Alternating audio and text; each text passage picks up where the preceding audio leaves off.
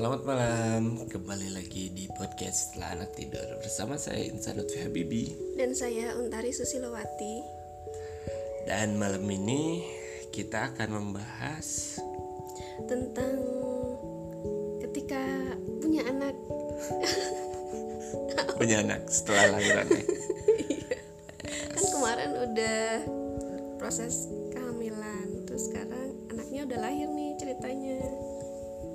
Oke, eh, pertama seperti biasa disclaimer bahwa kita bukan ahli tentang parenting atau punya latar belakang psikolog. Tidak, tidak. Kita hanya orang tua biasa sepasang suami istri yang punya concern lebih mungkin ya terhadap pengasuhan gitu. Lanjut, kita mau ngomongin tadi tentang eh, ketika anak sudah lahir gitu ya. Iya, ketika anak kita brojol Brojo. Oke. Apa apa sih sebagai peran kita sebagai orang tua ketika anak itu sudah lahir, Beb? Kita yang ngasuh anaknya Ya, semua Tapi- orang tahu nggak sih? Maksud, peran seperti apa sih yang dibutuhkan anak ketika anak eh, sudah lahir gitu? Kan masih bayi gitu. eh, Pasti di mana-mana mungkin kaget ya. Kadang eh, ibu-ibu ada yang baby blues tuh kan. Nah, itu baby blues tuh kayak gimana sih, Beb? kaget sebenarnya kaget stres. Belum sih maksudnya secara mental mungkin karena capek ternyata ngurus anak itu nggak mudah. Akhirnya yang baby bluesnya tuh sampai kayak jangan sampai nyakitin anak. Entah itu karena saking apa namanya stresnya capeknya si anaknya hampir kena apa ya pukulan dari si ibu Ya atau Allah, jahat. mungkin nggak mau di sama sekali nggak mau disusuin sama sekali nggak di, apa ditinggalin. nggak mau diurus. Itu ya kayaknya baby blues tuh karena saking stres capek atau kaget kan sebenarnya nggak mudah ngurusin anak Soalnya nggak ada pelatihannya juga ya. nggak ada pelatihannya semuanya mendadak tiba-tiba oh lahir nih punya anak aduh aku kok jadi ibu tiba-tiba harus nyusuin harus begadang anak rewel nggak diem-diem harus ngasih makan harus apa ya waktunya nggak bisa ngurus diri sendiri lagi mungkin Tidak ada jadinya waktu untuk Heeh. memikirkan diri sendiri lagi gitu ya. iya yang biasanya kita santai eh taunya sekarang ngurusin bayi. Mana bayi nggak bisa ngomong nggak tahu mau apa. Anaknya kalau nangis terus. Kayak malam-malam gitu ya waktu tidur berubah ya kan? Iya. Dari hari pertama tuh kan berubah nggak sih? Hari jam jam tidur gitu. Jam tidur pasti berubah. Kita juga gitu kan. Nyampe sekarang ya sudah sudah tidak bisa lagi. Harus menyesuaikan dengan anak kan jadwal kita juga. Makanya kadang kita eh sebenarnya itu bisa diatur sih. Jam tidur atau apa ya kita biasain aja. Anak misalnya jam 8 udah harus masuk tidur.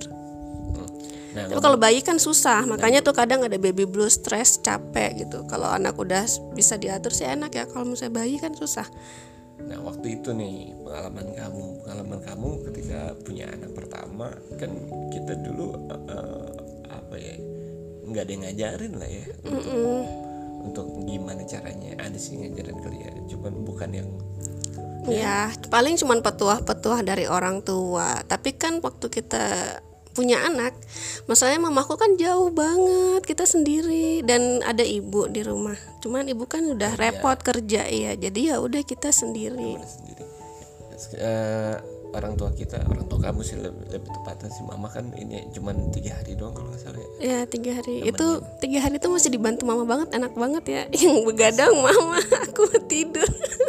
ya ampun, ingat gak sih? ingat. Terus kan abis itu kan nah abis itu gimana cara kamu mengatasi kestresannya gitu?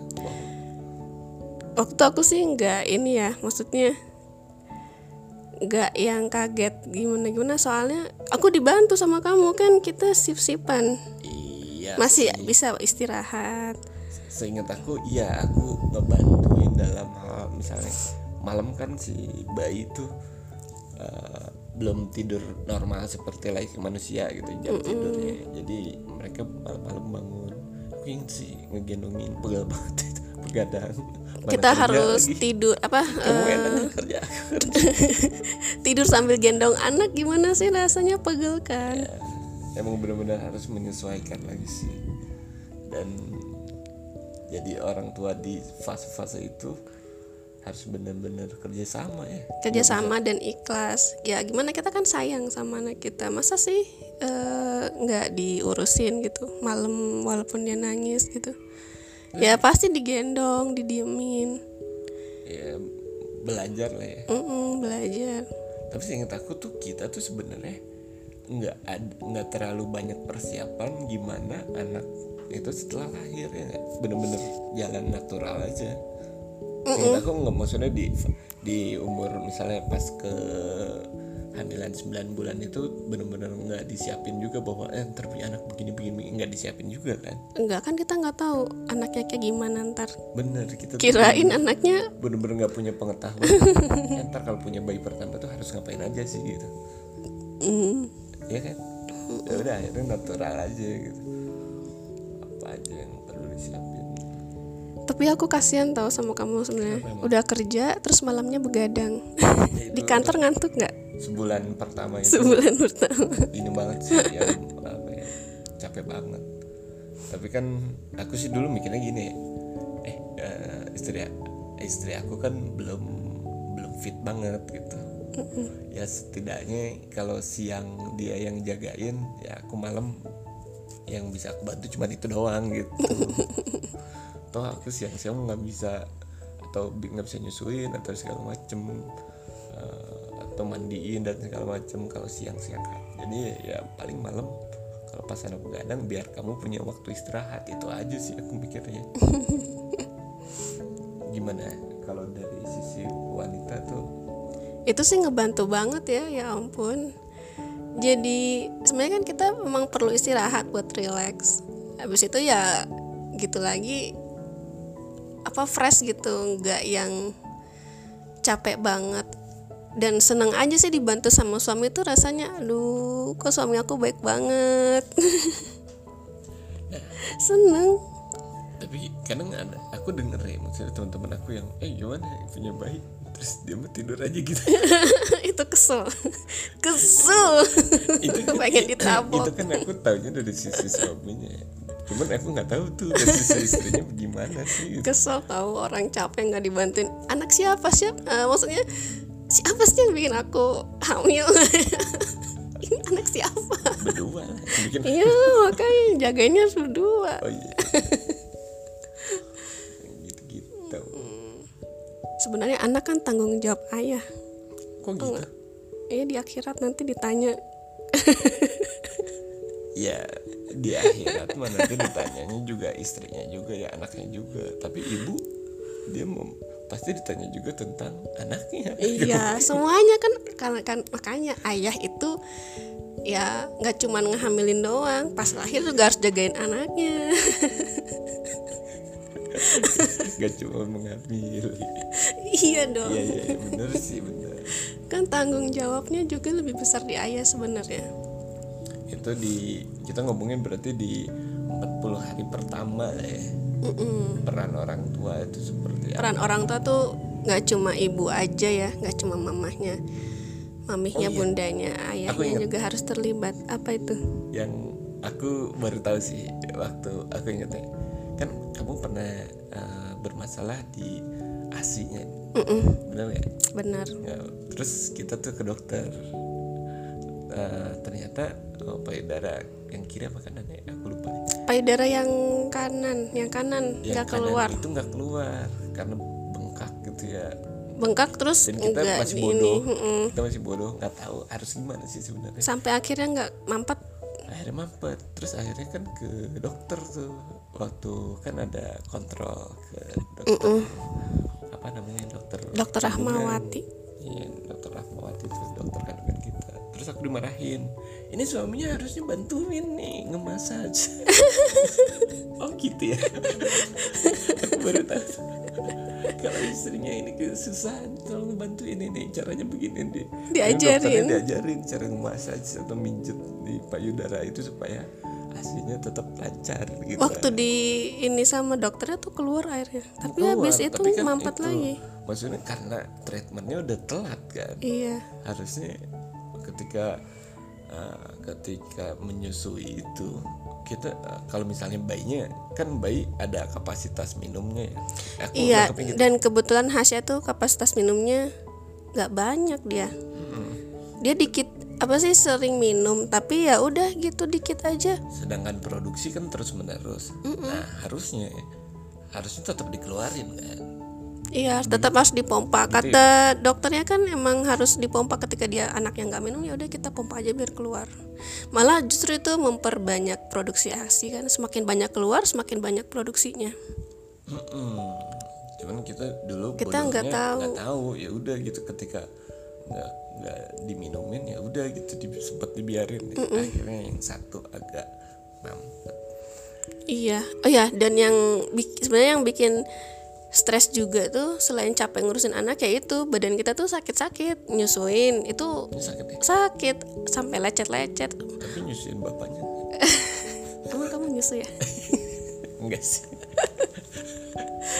belum sakit bekas jahitan kan anak pertama lumayan tuh waktu itu sampai sebulan aja masih Sakit ya? Kerasa masih ya? berasa masih aku kan nggak ngerasain iya Aku tapi kalau pas tapi pas kenji enggak sih cepet Ah, gitu. lebih cepet Ya, mungkin karena udah pengalaman ya dia udah tahu apa namanya trik-triknya biar cepet pulih. Ah aku jadi kayak ini ini kan agak mundur ke belakang. Jadi pas melahirkan ketika ini eh, kasusnya normal ya. Peran suami itu penting ketika melahirkan. Mm-mm. Ha- pertama harus berani masuk ke eh, ruang persalinan. Kalau punya suami yang takut darah udah kasihan sih sebenarnya. Iya Kedua, jadi eh, menurut aku nih, menurut aku pandanganku, ketika lahiran istri itu dalam fase yang nggak bisa berpikir jernih karena eh, udah fokus sama sakitnya, mulus-mulusnya.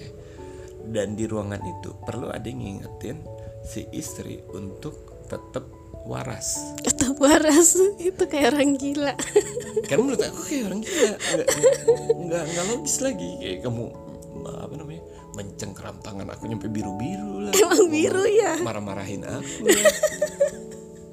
iya itu Sedangkan kan konsentrasi si bidan atau dokter kan soal apa ya teknis persalinannya. Sedangkan aku peran aku, aku ingatnya adalah peran ngingetin kamu untuk tetap ngikutin teknis eh, melahirkan kayak tarik nafas. Ya itu kan diajarin waktu kita senam hamil tuh pokoknya teorinya udah fas, eh, fasih banget. Tapi ketika kita di ruang operasi tuh lupa semua mau nafas berapa lama, berapa panjang, berapa kali. Udah yang penting bisa napas. gitu. dan yang penting bisa nahan sakit dan kesel kalau kalian tuh semua ngobrol sendiri, aku kesakitan sendiri. Eh, kayak kan aku cakar. Eh cakar nggak sih?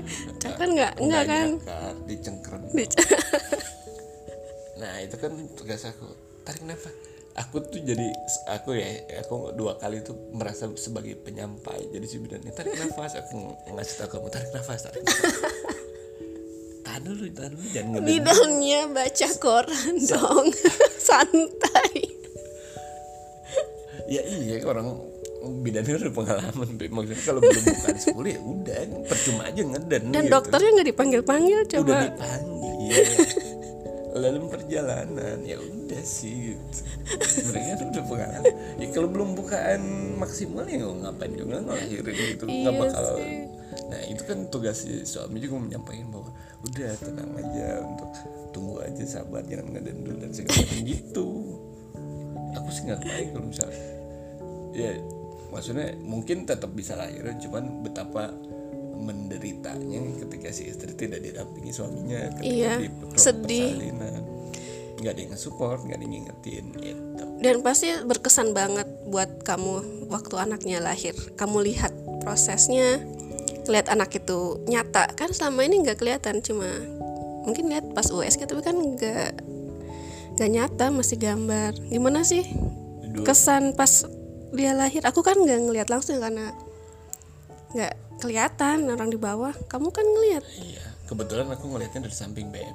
Nggak berani dari bukan depan. nggak berani. Karena aku nemenin kamu. Oh iya. Kalau aku dari depan aku nonton berarti. Bukan menemani. Pas aku lahiran kan sebenarnya ngelihat kayak bagian bawah kamu gitu ya. Pas bayinya lahir menurut aku sih kayak alien. Yang film tuh Pak. blur gitu. Bersama cairan aneh-aneh gitu ada bayi ada ari-ari. Darah gitu ya banyak darah juga. Tuh, Aku nggak ngeliat. Gua nggak ngeliat sayangnya aku pengen sebenarnya ngeliat cuman kan masa ninggalin kamu gitu yang kamu pegang sama siapa gitu? Pegangan aku pengen lihat dari depan kayak gimana sih gitu. Pas bukaan. Gitu. Udah berapa menit nih 15 menit Hmm. Eh, mau berapa lama udah lah ya cukup ya Hmm. Eh, ini tentang menjadi orang tua ketika melahirkan di fase awal. Berarti berikutnya kita menjadi orang tua di fase mulai bayinya udah bisa ngapa-ngapain gitu kali ya. Ya udah deh. Gitu aja. eh, eh kemarin ada yang request juga sebenarnya. apa itu Epi ininya dong diperpanjang durasinya katanya. Nanti sekali-kali mungkin bikin kali ya durasi yang sejam gitu. kalau durasi sejam bisa nggak bareng anak-anak? Nggak bisa ya? Bisa sih sebenarnya. tapi ra riweh pasti riwe. Nggak bisa dikontrol. Pasti mereka yang teriak-teriak. Mereka kan belum, belum biasa di aneh kali ya. Eh, jadi grogi kok. Kalau direkam tuh jadi kayak kayak anak-anak kalau di videoin kan tiba-tiba Jadi nggak natural. jadi nggak natural gitu Yaudah deh gitu aja ya episode sekarang episode berapa ya episode Empat. Terima kasih sudah mendengarkan. Ah, kalau ada saran dan kritik bisa disampaikan di IG kami Ya. pribadi di di Paisucan atau di Kalau Unsu, nggak di Unsu. DM. Oke, thank you ya. makasih Terima kasih semua. semoga bermanfaat